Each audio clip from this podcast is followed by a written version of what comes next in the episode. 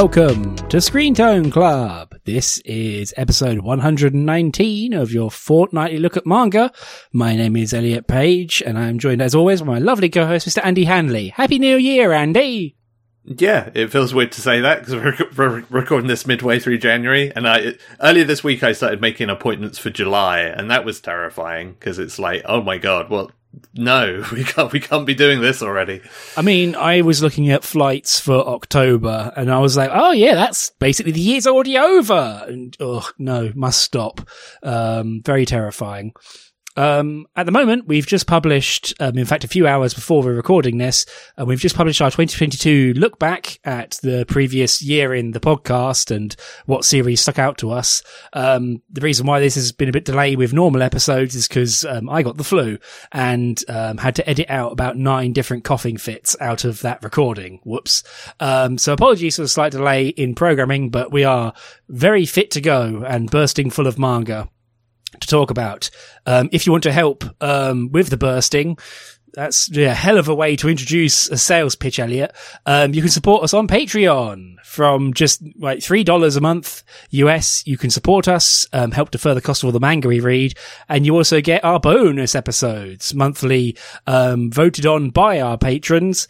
And yeah, you get all of our previous previous back catalogue of like four plus years of bonus episodes at this point and various little other things, returning champions episodes, etc. Check out the Patreon page, um, patreon.com for just screen tone club for all of that. Uh, we also have a Discord, um, which you can find a link to from the website screentone.club. And we'd be thrilled if you came and joined us. Um, we have a nice little chill community. Um, we don't have 500,000 um, channels like some servers I'm a member of, which frankly are just scary, really. it's like, I just want to talk about the robot. Um, but then there's like 50 channels. So woof. Anyway, enough of my stupid technology anxieties. Um, let's, uh, let's talk about first our shout out tier members. Better not forget them in the new year. Uh, Mr. Rob Jessup, the blue Bluehead Cyborg, and Seegers Gert. Thank you ever so much for supporting us at the shout outs tier. And you too can join them if you so wish. Right enough plugging, enough setup. Let's talk about manga. Um, I'm I'm kind of keen to talk about your pick, Andy, if you're willing to take the charge. Okay. Sure. Yeah, let's let's do this. He, he says, like changing the page in his notebook quickly. Um, yeah. So my pick for um, this episode is uh, My Wonderful World, Volume One. Uh, it is uh, written and created by Mizuho Aimoto. Uh, published by Kodansha. Um, it's complete uh, at five volumes in Japan, uh, four of which are out in English, so pretty much done here as well. Um, and so the main character of My Wonderful World is a young man named Shinobu, and he is a guy that is bouncing from job to job. Like he can't hold a job down. Um, he's constantly getting fired, and it's very quickly revealed to us why. Uh, basically, he struggles to read and write which, as you can imagine, is kind of a pretty big roadblock to doing anything in modern society. Um, and kind of the, the opening really to this, uh, this series is actually really good at sort of showing this beyond the obvious because of course you think like, yeah, applying for a job, you've got to go to a website and fill in a form. You've got to have a CV written. That's that's going to be tough if you can't, you know, read or write to a, a decent degree. Um, but um, as as you kind of watch him, he gets a job like in a hotel, just kind of you know on cleaning duty, and you kind of think, well, you know, that's the big hurdle, right? You know, from there you're just cleaning stuff and it's very quick to show that well that's kind of not how that works because there's a lot of reading still required of shift schedules and room cleaning schedules and you know what assignments.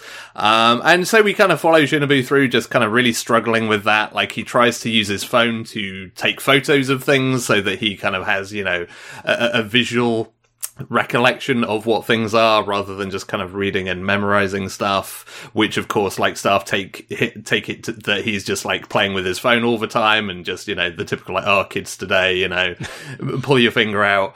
Um, and so before he knows it he's kind of like out on his ear again um, and in the midst of all of this comes um, when he's applying for this job, he kind of visits a cafe with a slightly kind of weird and slightly brusque kind of cafe owner, um, but who kind of basically quickly realizes from his interactions with Shinobu that Shinobu may be dyslexic and kind of suggests that that's something you should look into and maybe be actually diagnosed with, um, which is basically kind of the setup for this entire premise, um, as kind of Shinobu finally perhaps has an answer to, I, I, guess what he's always assumed of just like, maybe I'm just stupid. Like, you know, maybe I am just not a smart person and that's why I can't do this stuff.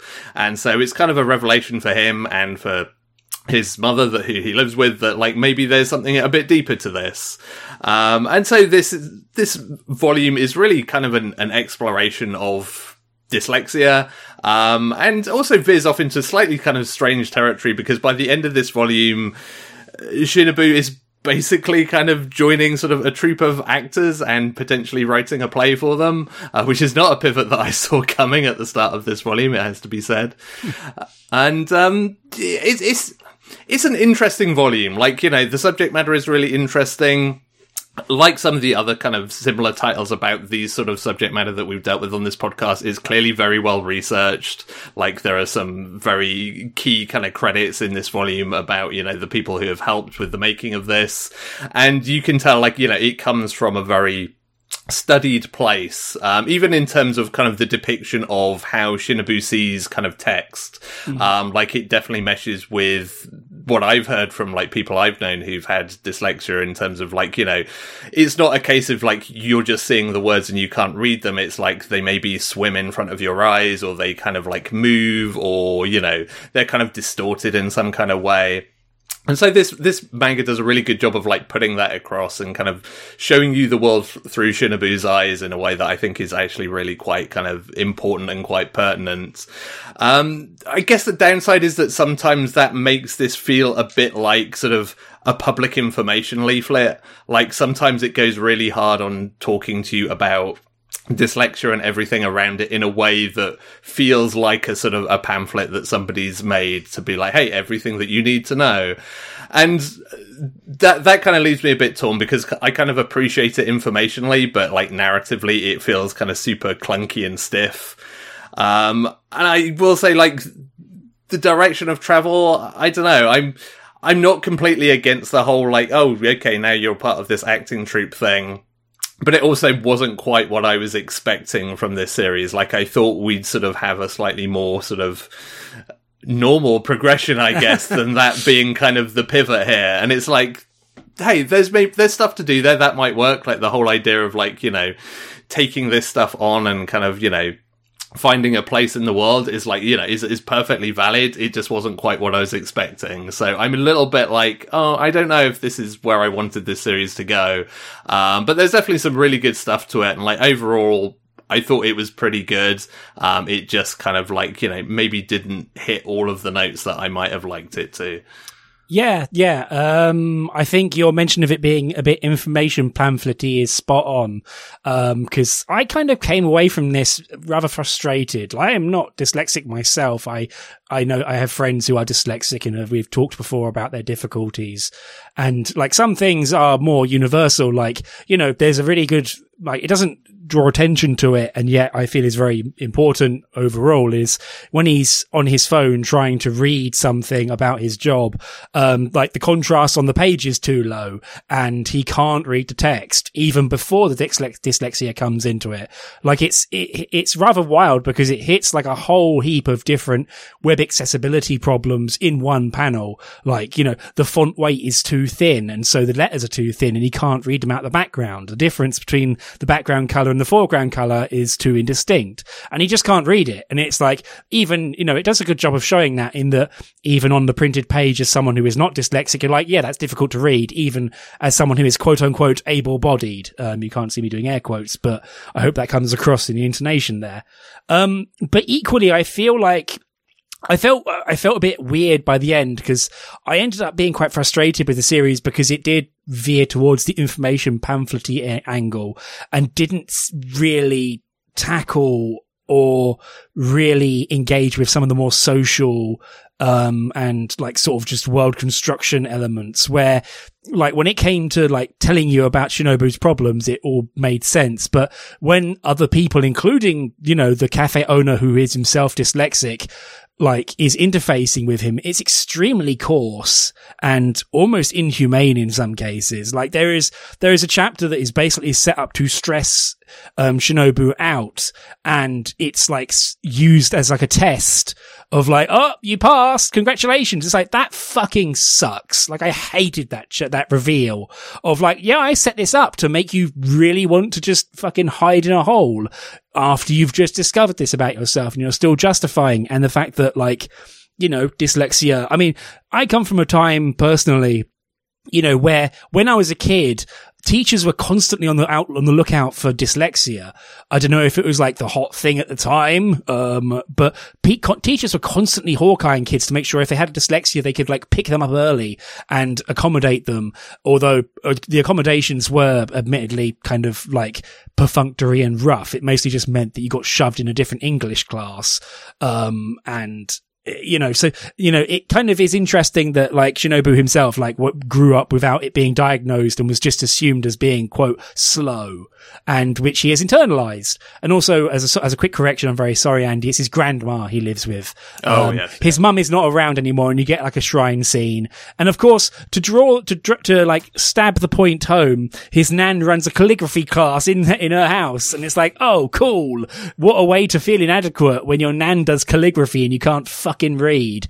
And, you know, he, you know, it's, it does a lot of smart things kind of tossed offedly. Like I say, it does the accessibility thing with the, web page. And it also shows that, you know, he takes pictures of stuff and he, he has workarounds to like save links and forward things to himself. So he won't forget it and it will like stick better in his brain but a lot of the series feels cold and inhumane, as I said, because maybe it's just my personal politics and my personal sort of frustrations, but you know, it's rather strange that he gets like he finally finds this out this thing that has literally bedeviled his entire life and has blotted his ability to have a career or self actualization or a job.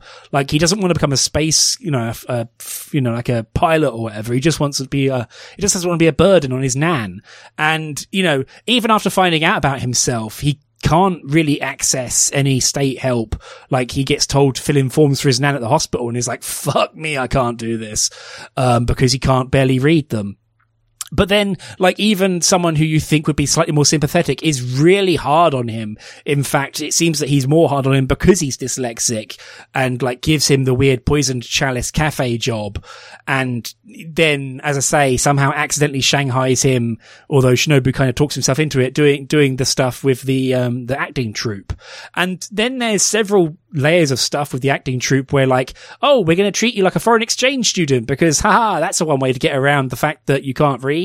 And that becomes a weird running quote unquote joke that doesn't, I don't know. There's, there's a lot of stuff in this, as I say, outside of outside of the appreciation of dyslexia as a disorder that affects someone and the, and the ramifications that happens to Shinobu, a lot of the stuff that the more human end of it, as I say, just feels really weird and bad in some ways. And maybe that's me being a bleeding heart, as I say, but man, it made, it made me really sad reading this. By the end of the volume, I don't really want to read more of it because it just feels like Shinobu is like a weird punching bag. And I'm sure, I'm also sure that's not really the intent, but that's the way it came across to me of like, wow, this is, you are really making this guy's life hard. yeah, and I I do feel like the clunkiness of the writing is responsible for a lot of that because I mean Haruka's character, kind of as the the cafe owner, is kind of weird but sort of interesting because like especially from the get go, yeah, like he's very he's very brusque with Shinobu, and you can never.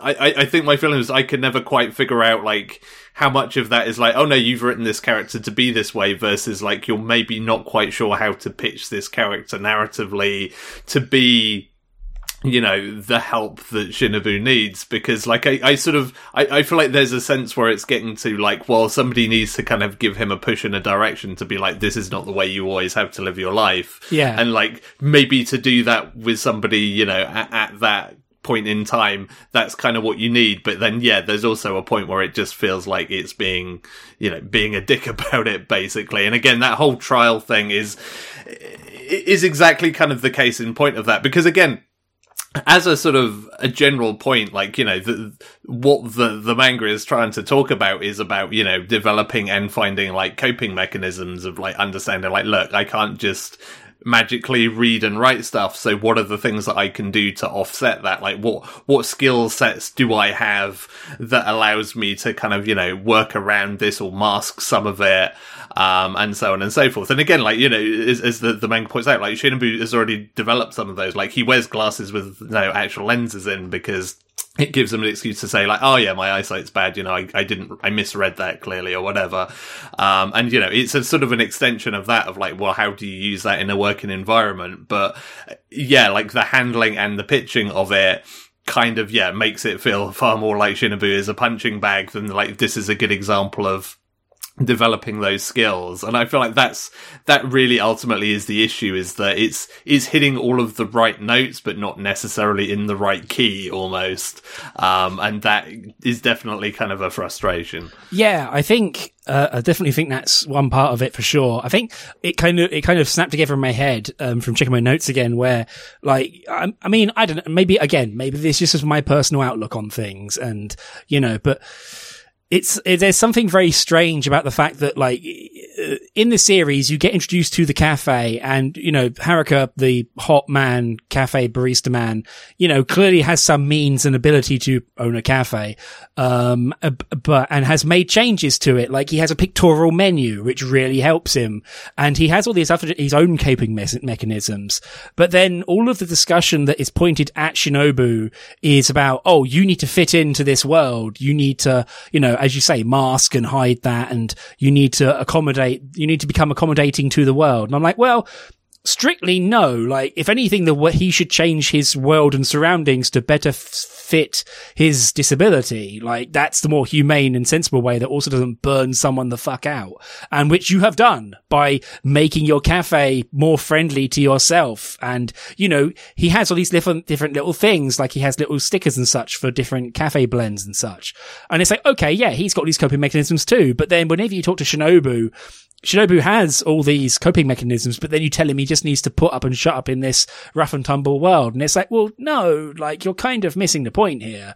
Like, you know, sure, there are coping mechanisms that Shinobu needs, but also like, you know, the world should at least change slightly to accommodate the fact that he can't fucking read and it's not his fault.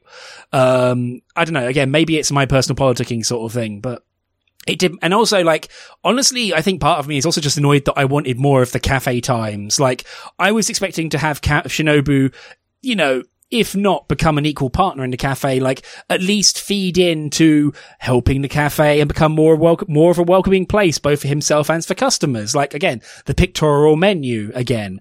And, you know, I was like, oh, I was, this will be nice. This will be a good way to kind of help start a journey for this character rather than like, hey, now you've got to write a play and we're going to spend a chapter talking about how your play is shit.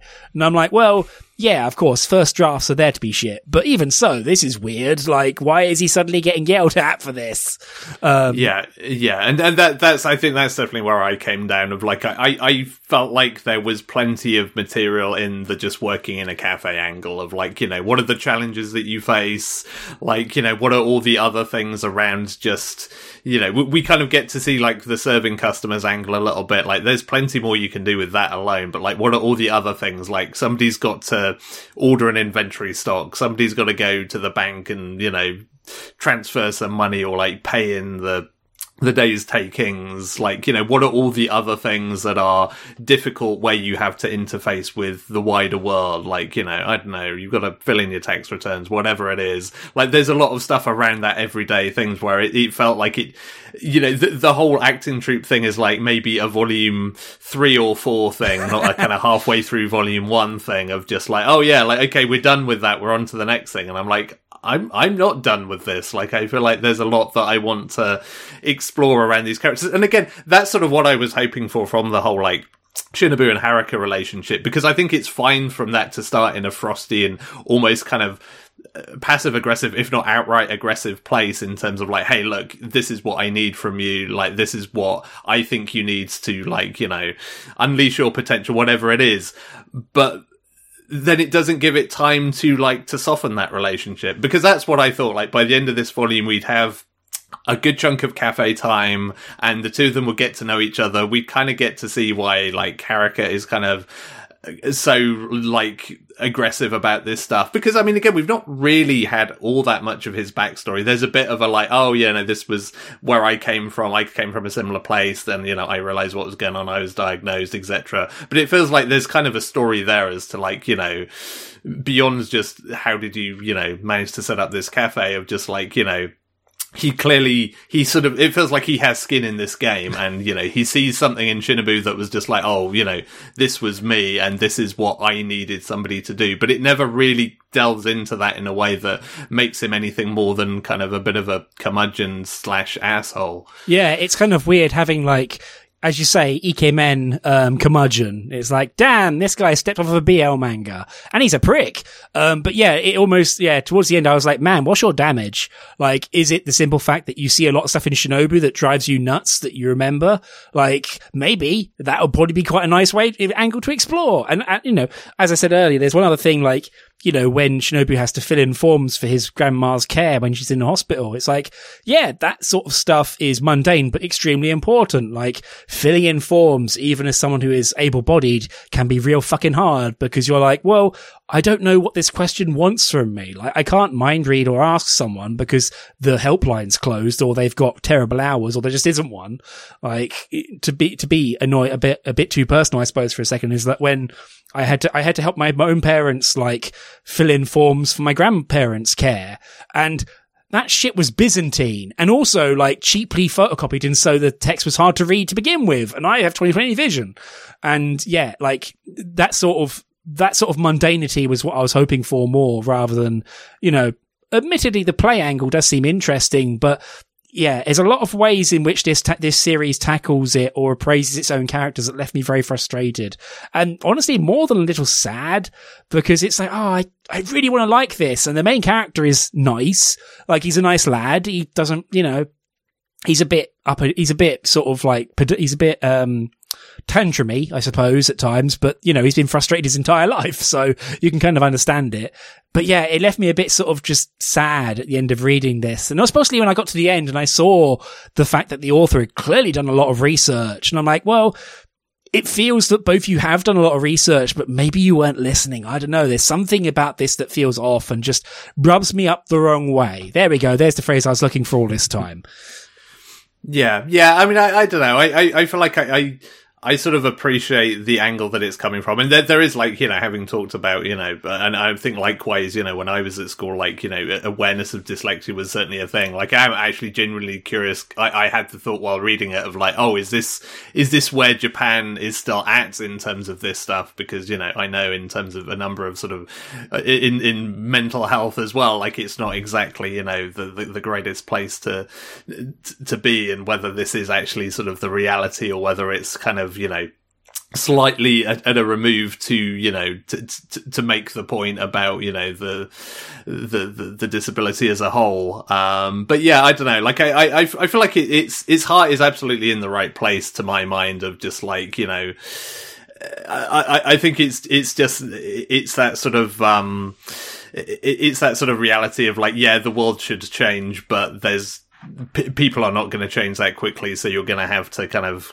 compromise on some of this stuff in the meantime. Um, but yeah, I think it just doesn't have. I honestly just don't think it has the writing chops to really put across its characters and its scenarios in a way that maybe entirely does it justice. Because yeah, you can you can see the research, you can see a lot of the intent of what it wants to do. I just don't think it quite manages to nail a lot of that stuff. Yeah, yeah. I think also what's annoying about that is that sometimes you get flashes of it, like when um, he's telling his grandma, Shinobu is telling his grandma that he's found out that you know, and he says, "Oh, I'm disabled," and his grandma, bless her soul, immediately turns around and goes, "Don't say that about yourself," and it's like no, that's not a value judgment. That's accurate. Like, that's a different, yeah. So that was actually like a real nice, that's what kind of is annoying about this at times. It's like, oh, damn, that is like a real, uh, that's a, that's an interaction I can totally imagine happening. Hmm. That's really yeah. tracks. And, and, and that actually as a whole little arc kind of works quite nicely because yeah, like her default is to rail against that and be like, no, you're like, you're as good as anybody else. And then comes to us like, no, actually, this is important to you and it's actually like an important step forward all around um, and that this isn't something that I should push push back on and push away from as just like no that's not how I want to think of you and like you know it's all done that that is probably yeah like the best part that this this volume covers kind of in terms of pure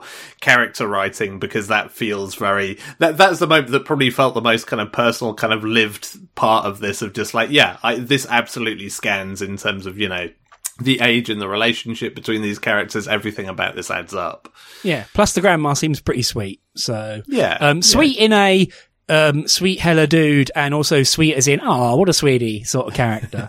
um, clearly, calligraphy doing nannies are great, much like BL Metamorphosis, I guess. So, yeah, I was gonna say, yeah, that's the that's the, the, the key there. Clearly, it's the it's, it's the calligraphy. Yeah, we're two for two. Well, I suppose if you spend all your time teaching kids to draw characters nicely and not like paint your tatami mats with an ink brush, you've got to get some patience in you. Yeah, ab- absolutely. Um, but yeah, I, I don't know if I'll read more of this. Like, I, there's definitely enough curiosity in me that I'm not, I'm not willing to dismiss it entirely. But it, it, this is probably one of those like, there's a lot of manga in the world right now that I want to read. I don't know if I'll get around to this, but maybe if there's an idle moment where it's like it's just living in my head rent free long enough to be like, yeah, I wonder what happens with that next. Then you know, I, I'm not, I'm not totally against the idea of picking it up and read a little more, but it's not top of my priority list. Yeah, I must admit the shorter length, the five volume length, does make me curious. Uh, but as you say, there's enough stuff out there that I'm kind of, yeah, I'm, I'm okay for the moment. I mean, it's Kodansha, and maybe it'll go on sale at some point. Who knows? Um, or we'll suddenly get it in a humble bundle. Like, oh shit, here we go. I've already got it. But yeah, that's, um, my wonderful world. Anything else to mention on that, Andy? No, no, I think that's it. No, I, I must admit, one thing about actually last thing I wanted to mention is just the artwork was fine, um, kind of uninspired, I suppose. But yeah, it, it does, it, the one thing that I did kind of start to get a bit of a laugh at is that every time it's trying to show Shinobu's point of view reading something, it uses the like, old 1990s um, swirl effect from Photoshop. And it's like, okay, this gets it across, um, but it's still pretty funny that it's like, aha, apply filter. so Yeah, yeah. I mean, that's the thing. It's it's kind of simple but effective there. Yeah, like no, no, I think that's actually kind of true of the artwork across the board. Like, it's definitely one of those. Like, yeah, I know which, I know who every character is. Like, there's no confusion to be had here. Everything is put across so that I can follow everything. But yeah, it's not going to kind of you know blow you away at all. Yeah. Yeah, for sure. Cool. Um, so yeah, that's my wonderful world. Um, also, actually, last thing is that the combination of the synopsis and the cover art made me feel slightly anxious for some reason. It's like, man, this guy's getting attacked by fuzzy characters, um, like, you know, um, different letters and such. And it's like, oh, that would be kind of spooky. So Yeah. actually, I, I quite enjoyed the cover, the understated cover. Right. And I, Yes, that is, yeah. that is honestly my last thing. Yeah, yeah. I, I, I actually, yeah, like I actually had a, a discussion with, uh, with with somebody I know who is is a graphic designer about how much I really like the cover of this and this general effect of kind of things, kind of like you know, raining down around a character, whether it's you know, uh, like yeah, whether it's words or characters or whatever. I'm kind of a sucker for that, and it, it looks really good. yeah, for sure. Cool. Um, so brief break and we'll speak to you in a second. Okay, so moving back, this is my pick and one I've been kind of sat on um, for a long time, like a broody hen, really. Uh, mostly because I wanted to do it at some time, but also, of course, um, as mentioned in previous episodes, sometimes I get a bit sort of like, Wah, like you know, sort of like, oh, this series is big and important, and oh no, I've managed to like talk myself out of doing it. Um, but my pick was volume one of the recent release of Yokohama Kaidashi Kiko, also known as Yokohama Shopping Trip, uh, more generally. Um, it's by Hitoshi Ashinano, um, published by Seven Seas, and this um, edition is using the new sort of um, Shinsoban deluxe edition volumes that are released in Japan. Um, also, they're two in ones, and so one volume is 450 pages, which is another reason why it's like, oh crap, I've got to read all this. Although it's not exactly like difficult to get through for reasons that become apparent. Um, it's complete in Japan. It has been for a long time. Um, I think this is like the first proper like English release. Um, volume two has not been announced yet for release date, so I hope that's somewhat soon. But this will end up being five volumes in the end, given that they're two in oneing it. Um, there is an anime. There's two sets of OAVs. that were released in the late 90s and the early 2000s. They're not really readily available. They're more like tone pieces more than anything.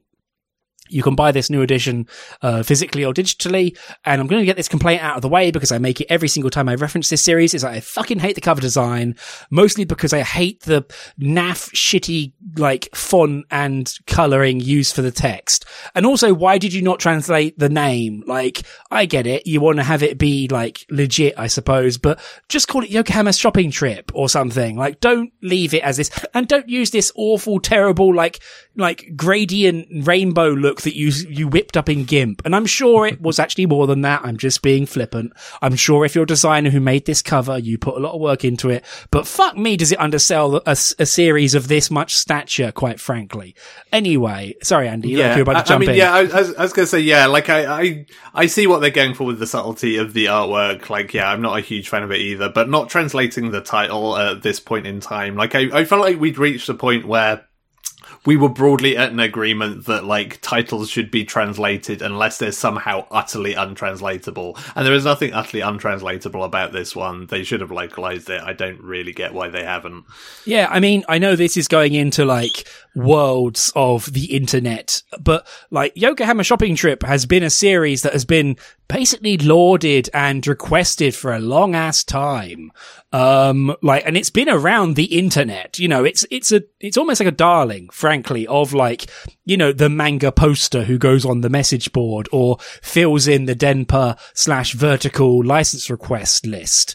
Like, in fact, if anything, I don't want to put words in his mouth, obviously, but Ed Chavez of Denpa has previously said that I am not licensing this because, like, from what, from talking to him, it's just not his jam and he doesn't want to license it and bring it across. So it's like, okay, you know, he has, he has vociferously complained about this title in the past. Um, but hey, different strokes for different folks but this has been this series has been around the block. Like i think licensing it in fact if anything is a brave move because hey like not to like bait the hook or anything but there's been scans of this for years. Like this is a well-known piece of the firmament. And so getting a release of it is quite nice of like oh shit they someone released this. Thank christ. Um let's find out if the scanlator has made some hilarious mistakes. Um but Yokohama shopping trip to actually get to the series is about a main character, Alpha, who is a robot, um, but a very humanoid robot. So an android, really. She is the Alpha series of an, an- of a line of robots, and she looks after a small cafe called, funnily enough, Cafe Al- Alpha, which is on a small ca- cape, um, near Yokohama in the south, southern sort of elements of Japan, south of Tokyo people have tried to extrapolate and figure out the exact location of it in reality. Um, but given this is in a world where sea levels are rising and it's kind of in a, like a dying earth situation, like there's been a quiet apocalypse. Like this isn't like, you know, Fist of the North Star, motorbike gang, um, mohawk wearing crazy people. It's just the fact that like civilization is winding down and winding down is the phrase used in the series in that like this robot runs a cafe. Her owner slash like, you know, companion has gone somewhere and God knows where, but they've buggered off somewhere and they've left Alpha to look after the place and generally sort of like muddle through and like have a nice cup of coffee while the world ends, basically, which is one of the taglines of the series. And this this volume kind of covers and introduces you to Alpha and the cafe and her like neighbors, including this old dude who runs a nearby petrol station and also gives people watermelons and the doctor and his grandson Takahiro and this nearby like urban legend like Lake Della called the Osprey, who only appears in front of children. And so there's an immediate sort of like coming of age, like passage of time, blinking light right there about the fact that time in this world is real, kind of fluid and just kind of relaxing because Alpha does not experience aging because she's a robot and is quite self-sufficient just to kind of carry on. In fact, the only real thing about her is she can't really digest animal proteins. So drinking milk gives her a stomach ache. Um, and it's all a very chill sort of thing. Like the, the titular Yokohama shopping trip happens in the first chapter where she goes to town to buy some coffee beans. And it's all very, very like, if you want to be uncharitable or you do not enjoy this sort of thing, it's extremely twee. But on the other hand, it's extremely healing in this very low stakes, no need to save the world, like, you know, you can sit down on this bench and watch the tide come in, um, sort of environment. This very sort of like very, very relaxed, slow exhaling both of yourself and of the world. Um, it does come with a few weird foibles. Like there's one part, there's a few parts that do come across as very twee or sort of dumb where like, to to perform an FTP transfer between two robots, they have to kiss. Like, why would you put their like network port in the mouth or their tongue? That's weird. Like, I get it. That's kind of cute. You've drawn some cute robot girls, but what? Come on. Um, but no, I really, so to actually, I'm getting way too deep and I should let Andy get a word in edgewise. But yeah, reading this was a massive relaxing exhale. Like I started reading it and I slouched down in my chair and I drank a cup of tea and I ate a biscuit and it was all very, very, very chill and very, you know, it's not quite as like, directed and targeted relaxation or healing like something like Aria, which is another series I want to cover on this podcast at some point. Sorry, Andy. Um, but it's, it, like I say, it's a nice, relaxing thing while the wine, while the world winds down. Um, which I, I don't know, like, I feel like at this point it's even more welcome, um, in the current, like, world state of like, oh fuck, oh fuck, oh fuck like, you know, where, you know, rising sea level is going to happen at some point, and in fact are already happening. And in this world, it's like, yeah, that's happening. Let's have a festival where we let some lights off and talk about stuff and, you know, let's ring in the new year and drink some coffee, you know. So anyway, Andy, what did you think about this? Have you read it before or what did you think? Uh, no, this is, this is my first time reading it. I mean, there's only really one important note that I wrote while I was reading this, and that was, it's a vibe. Okay, yeah, there you go. of- that's that's that's- the tw- that's the 2020s way of appraising this. Yeah, that's kind of all you need to know. And yeah, it's a vibe that I was really into. I was kind of a little bit surprised by because I mean, you mentioned Aria, like in terms of like quote unquote healing series, like Aria puts me to sleep. Like I find it incredibly dull. Like future pod- podcast review right here. Like I find that series incredibly dull. Andy, you and realize really that mutual friends of ours are going to come and murder you right now. Oh, I have had yeah, like I have had fallings out with people about this in the past of just like the Aria anime is literally the only anime that's ever actually sent me to sleep. Um, it's like you know, it's just not my thing. And like you know, there are other I've tried other similar series where I've been like, "Oh, this is fine, but I'm not really into it. Um, but yeah, this really just worked for me. Like I think it just has all of the right elements in just the right amounts in just the right places. And, and like I, I've got to admit, like, given that this is a, a sort of a deluxe volume as well, I was kind of worried that like, ah, maybe this is too much of this vibe for one kind of, you know, in one book. Um, but if I didn't apologize kind of- to you before, Andy, I am sorry. I did not notice 450 pages. yeah, but like somehow that kind of worked for me. Like I, I think it's a series that finds enough variety in what it's doing that it never feels like it's kind of stuck in a rut or getting too onerous. Like it, it finds enough different things to do that it always feels like you're having a, a fresh experience. Like it's still relaxing, it's still pretty chill, but it's something different. It's like, like you say, you know, you get to the point where, um, Kokone, like the other kind of robot girl turns up, like that, that, she arrives at the perfect time just to refresh things and just to kind of give a different outlook on things. Um, and, and she you know, she's a sorry she's a she's a really great other character as well because she is also a robot who has a very different fashion style that makes her look like a granny um but also is just like you know she's ever so slightly neurotic but also like has a job. Um and so it's like oh this is a really fascinating different view on things. And you don't Yeah. you don't need her around the whole time. You don't need to worry about digging into her past or whatever. It's just oh Kokone's Kokone's here. Sweet Yeah, and I think that's the nice thing. It's it's really good at using its kind of extended cast as kind of occasional characters. Either you know they'll turn up every few chapters, or they'll just turn up for a few pages here and there.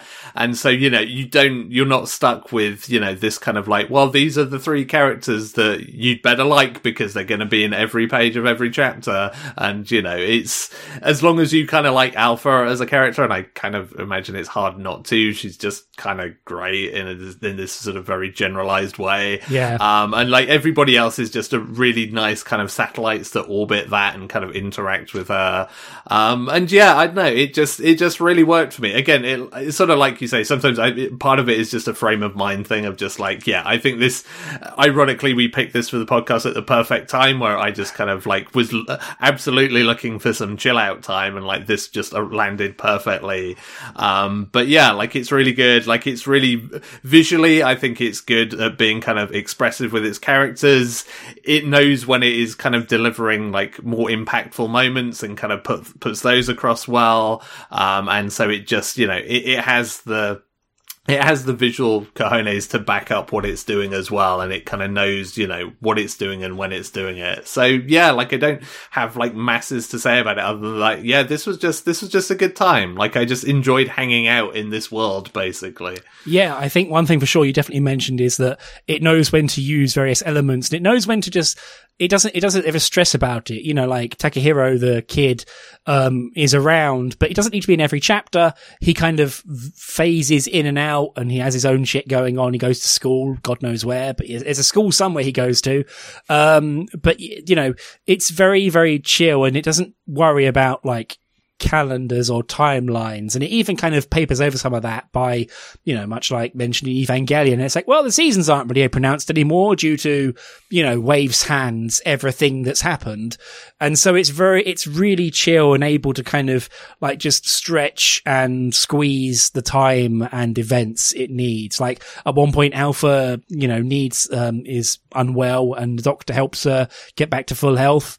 And it's like really chill and nice and lovely in that way. I feel like, as you say, Alpha is like the ultimate, like, she's not full on manic pixie dream girl. It's like the ultimate, like, unconstrained android androgynous lass where it's like, yeah, like, you know, we, we didn't draw this character to be horned over.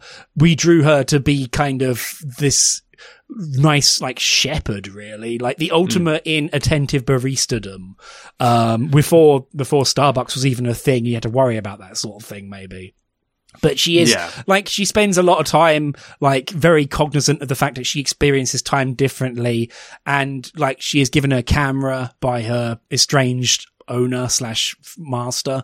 And like end up she ends up getting these little sort of like caramel sweet cubes which act as like 300 store 300 pictures like film basically.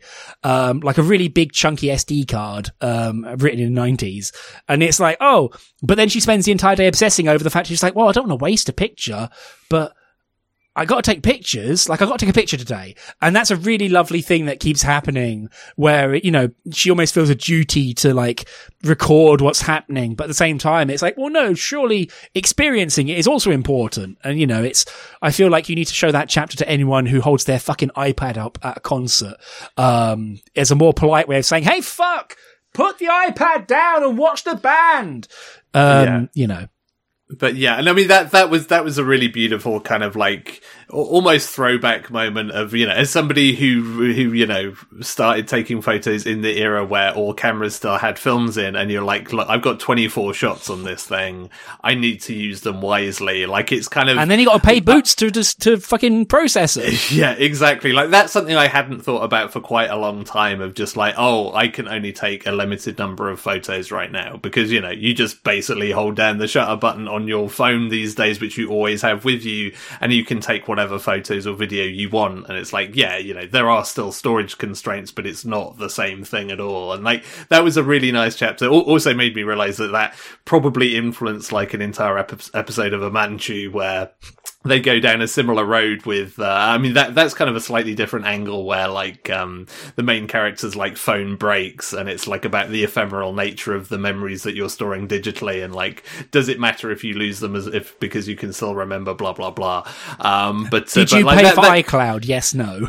Yeah well exactly yeah. And i mean that that's the kind of stuff that i really like as a little kind of i, I don't know they're just really nice little vignettes that are thoughtful and kind of slightly thought provoking, but like it's not it's not this incredibly intense like let's talk about the you know ephemeral nature of memory or anything like that. It's just like ah, got a camera, gotta take some photos, but mm, what photos do I take? Like it doesn't, it doesn't navel gaze about that stuff. It, you can navel gaze about it as the reader all you like, but like Alpha's not really going to. She's just kind of like, ah, yeah, I don't know, this is weird. I mean, yeah, even the other human characters, like you know the um uh, the Takahiro's grand grandfather and um, the squint dude, because that's the main thing about him is he's he's squinting all the time.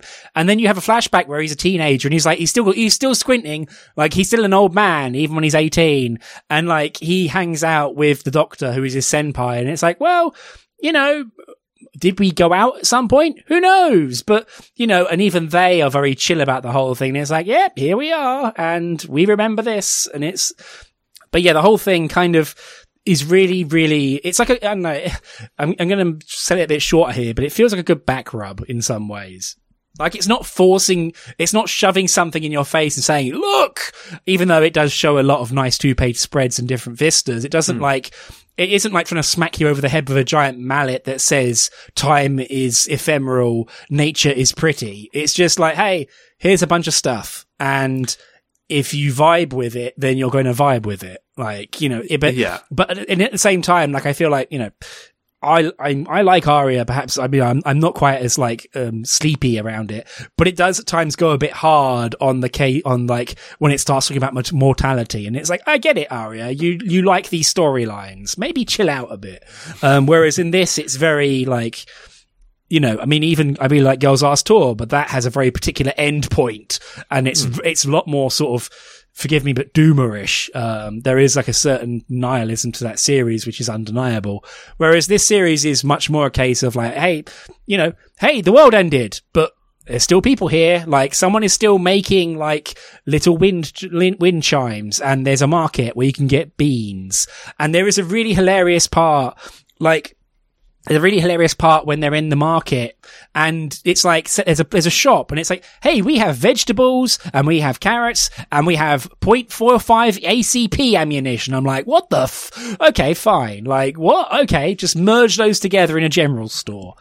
I must admit there is there is something about this series as well that this hand back but I wonder if you feel this as well but I feel like this feels like the the passion project of the author in that they've found a they found a way to synthesize all their different weird otaku like desires into a series.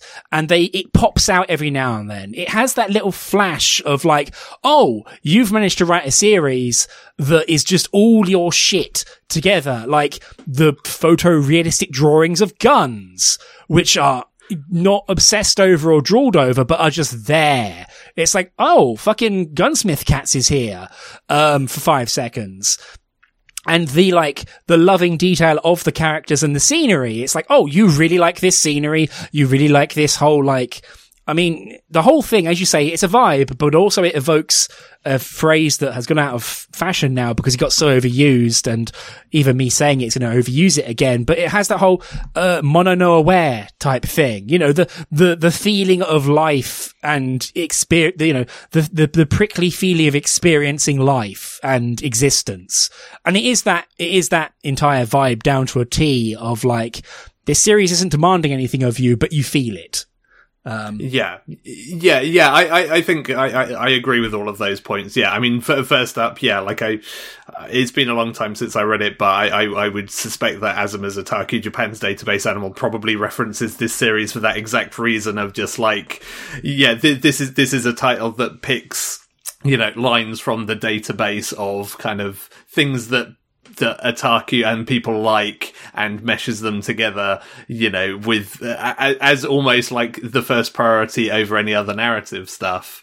Um, and so yeah, there, there, there's definitely that feeling. Um, but yeah, I, I, think this is this is why I, I kind of you know enjoyed this series is that you can be as shallow and as deep with any of the elements that it presents. Like even the actual sort of cozy apocalypse that it kind of presents you with, like there was sort of a point, you know, early on in this, like, I want to know more about this world and like how it ended up like this. how the, and it, what the fuck happened? Yeah, and it, and it, you know, it doesn't have the like as you know, kind of like, you know, thing, or it doesn't have like the teacher from Evangelion giving the kids a lesson of like, well, as you know, the second impact caused this, blah, blah, blah. Yeah, which um, lasts about five minutes until someone says, nah, that was all made up.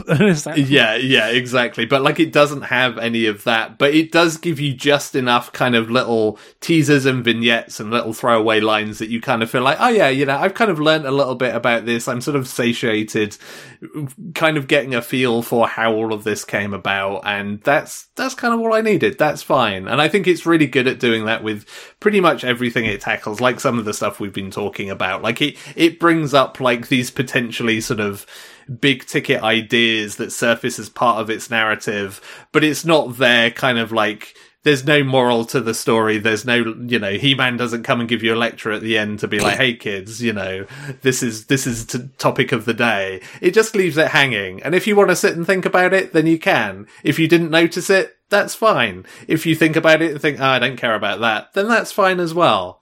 And you know, it has enough going on in terms of its character and just the aforementioned vibe that you can pick up or drop as much of this as you like. Yeah, I think you've really nailed it there, especially as you say, like you can, there is enough in this series that is like crunchy that, you know, you can, you can look at this. uh, Forgive me for the rather sort of strange comparison, but you could totally run like a tabletop RPG campaign set in this world. And you could hmm. spin up like characters and storylines and events in it because there's enough crunch, there's enough hard elements to it of what this world state is that you could do that. But at the same time, you can just, as you say, you can lean back in a recliner and like take in the pretty nice, the pretty comic, which is very heartfelt and human, but the main character's a robot. Woo! But, you know, but it also avoids like the wikification of stuff. It doesn't need, like you mentioned database animals and that's entirely correct where it, it you know, it's about the author's shit. Um, more, more, not that, you know, you know, they're the things that they love. Whereas in this, it's like, yeah, you don't need like the two page long wiki article about what happened here. It's like, no, it, like everyone's moved past that, can't you? Like, we don't need to worry about why the world went to hell. It's, you know, things are fine. Come have a cup of tea. I'm lonely. like, um, if you're, if you're in the area, pop by, you know.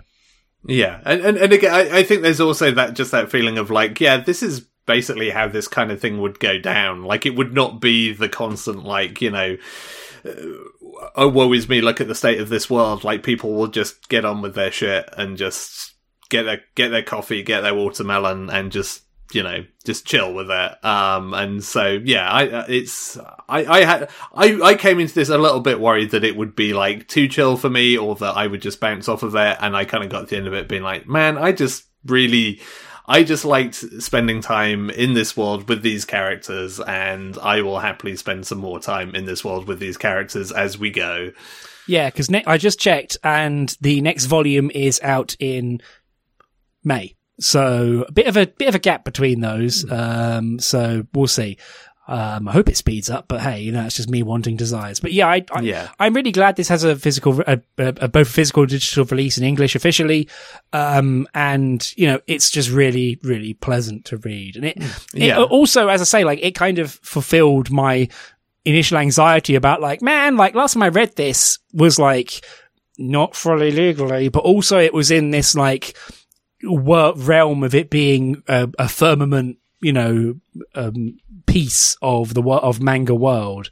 Um, and also that was a much more a case of like, yes, we all love this. And it's like, yeah, sure. I'm on a message board. Um, but yeah, I, I really love this. And it, it also feels like it was, it's also one of those series, at least for me, where you read it and you go, "Oh, I can see that loads of other series have taken cues from this." But much like we talked about um, Fullmetal Alchemist in a way, that's a comparison you know, I never thought I'd make. But you can't bite it directly because it doesn't work.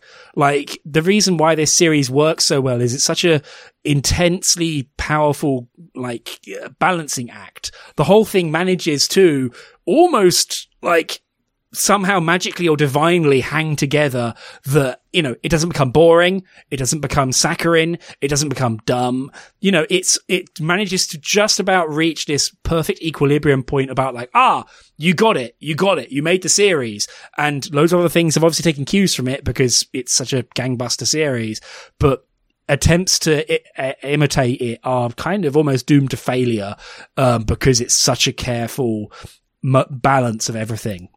Yeah, yeah, and that's the, and it's you know again kind of going back to what I was saying about you hmm. know ca- characters kind of you know jump in and out as required, and I think a lot of that is really helps. And and again, it's not it's not afraid to kind of go a bit off piece, like all all of the stuff with like Osprey. For- yeah, is for sure. This is this is this is looking at it objectively. This is all real weird, but it just it's just kind of there, and everyone just accepts it, and so you just kind of like buy into it and go with it, and be like, yeah, sure th- yeah, okay, I'm, I'm, why not? And you know, it, it manages to get away with a lot. I think you know, with when it comes to stuff like that, just by presenting it and just being like, "Yep, this is this is the thing," and away we go. Yeah, I mean, also you have um, you have Osprey, like it's an entire chapter which is from Osprey's point of view, and it's almost like like it's like that chapter. It's like that part of Chainsaw Man when it when it shows power before she meets Denji, or even before she meets Meowy, her cat,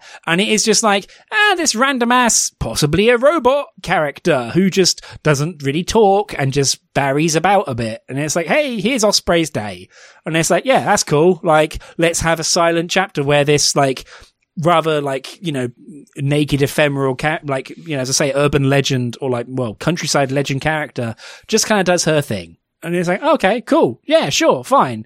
Why not? Like you know everything else is already happening so let's just have this one as well.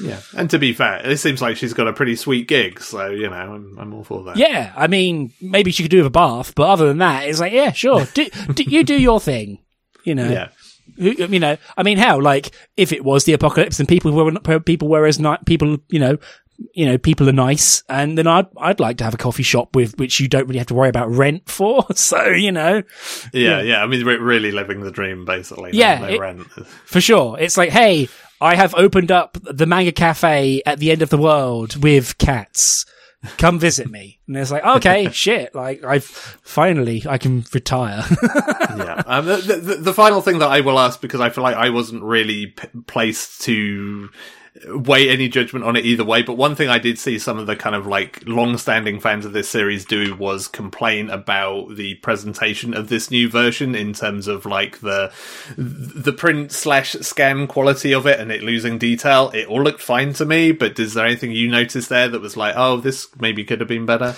Um, mm, that's a good question. I mean, apart from my compl- complaint about the um, cover um, design, um, which it looks like they're not giving up for the second volume.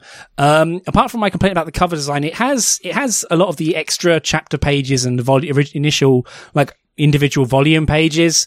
Um, but the vo- the resolution looked fine, but I only read it on my one device.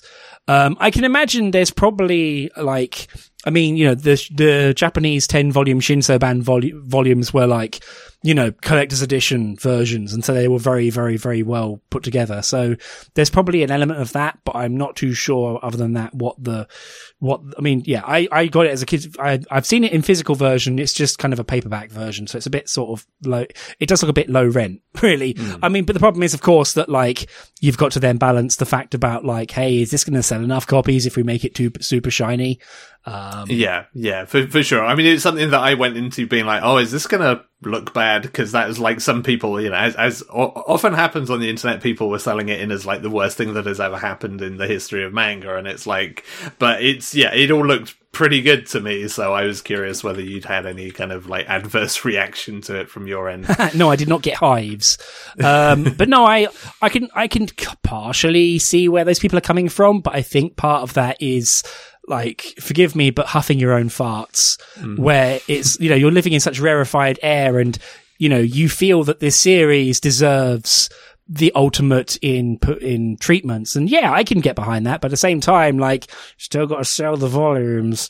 So, you know, Andy Handley announcing an ultimate edition of, um, Yokohama shopping trip live yeah, yeah, because because that that was the thing. Like I was, and I, I, I wanted to bring this up more as a kind of like if other people had read the same and be like, oh no, it looks like garbage. If There's no point me reading it. Like my impression was very much like, no, it looks good.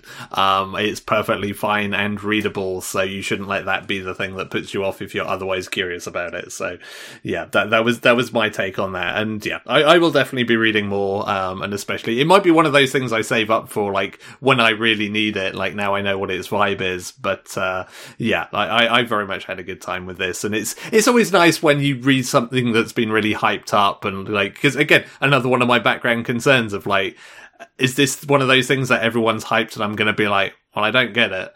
Whereas this was very much like, oh yeah, I see why this is like beloved in the way that it is for all of the reasons that it is, and also it just so happens that I kind of share that. So yeah, good stuff. Yeah, for sure. I feel like this series has also weathered time very well. Um, like there is a timeless quality to it. Um, another smart thing it does in making itself unmoored from anything in particular is that it's very chill. Whereas obviously if you read Fist of the North Star, which you should, it does get funnier when it's like, in the far off year of 1990X, the world ended. And it's like, well, I guess, I mean, you know, Tony Blair did get elected prime minister, but I don't think that's quite the same thing as a nuclear apocalypse, or is it? Um, but yeah, I'm going to get yelled at for that. Um, but yeah, it does make it funny when it's like, oh no, we're in the far off year of 2000. It's like, yeah, wow, year 2000. Shit sucks. uh, where's my fucking martial arts? Um, but no, I, I must admit, I'm, I was with you in that, like, as I say, I read this when I was a impressionable teenager, um, on a message board of ill repute, reading scans and, you know, you get into message board discussions, which are basically just like a circle of people drinking Kool-Aid and reinforcing their own opinions. Um, yeah, not, don't do it, don't do that for kids. Um, but yeah, that it's the sort of thing where you're like, hey, wait, like, was it actually that good? And I don't know, like, I, mean, I, I must admit, like, I can understand where some, as I say, I'm, I can understand where some of the frustration or disappointment with the release come from, where, you know, it is this lauded thing and it's like got a omnibus regular release. And it's like, yeah, okay, like, fine. But I'm just happy it's available legally, quite frankly. And also it's available at a reasonable price for the size of it, um, digitally, which meant that like I could pick it for this podcast without feeling guilty until I looked at the fucking page count and went, ah, oh, fuck. oh no, what have I done? Uh, but it, it, it, was worth it. And yeah, and I mean, again, like, yeah, even from, from my position, you know, this is a definitely like a name that has kind of kicked around in sort of, you know, discussions of stuff you should read for as many years as as I can remember. So again, having that ever dwindling list of things that people tell you you should read that aren't available in English, you know, I'm always for so this this being now on the kind of like, yeah, you can actually read it and not feel guilty about it, then yeah, so much the better. Yeah, another title taken um ticked off of the like, you know, the five by five grid of things I wish were available in English. Um, you know, it's much like, you know, Rose of Versailles got a release, even if it is awkward to get a hold of, um, and physical only. So hey now we got yeah. So hey um yep yeah that's um yokohama. I'm glad you liked it though honestly. Mm. that is one thing i was worried about is like oh no i mean hearing what you say about aria as well it's like uh, i hope this wasn't too much. Um and also frankly like one thing i enjoy about it is the chapters aren't too long. Like it is it never feels masturbatory, if you'll forgive my mm. use of the phrase.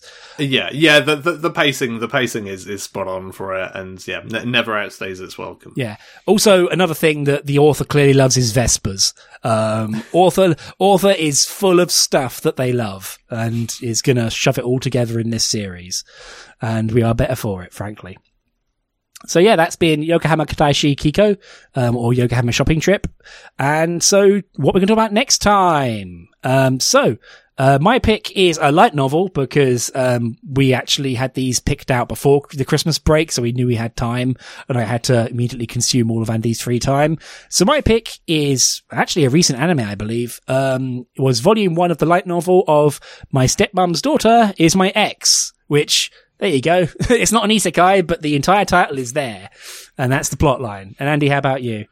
Uh, yeah, so my pick, I, I feel like I've, I've, been going for, for stuff with colour in it recently. Um, and so keeping that up with uh, Rainbow Days, Volume 1. Yeah, for sure. Cool. So moving into close down. Thank you so much for listening. I hope you enjoyed the podcast. Um, starting off 2023 with a bang or a very slow, relaxed, chill coffee drinking bang, I suppose. Um, if you like the podcast, please tell a friend about it. Um, that sort of stuff. As I say, as I keep saying, but word of mouth is still the single most effective way for podcasts to grow. Um, especially tell them if you're a cool, super sexy Patreon member, um, because you are cool and super sexy, as you well know. Um, ratings and reviews on podcast platforms are also greatly appreciated. Um, if you feel like leaving one, and you know, please feel free. You can email us at show at screentone.club if you so desire. Um, you can find our Twitter at screentone club. Um, again, with the, um, joke of how long as that lives.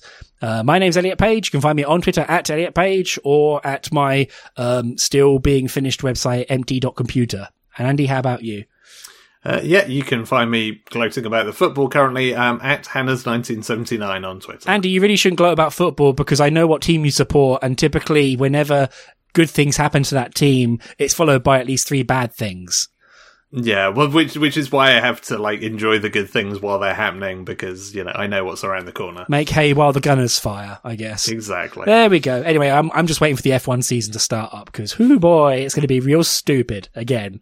I love it. Right. So, thank you very much from both of us, and good night. Bye, everyone. Bye.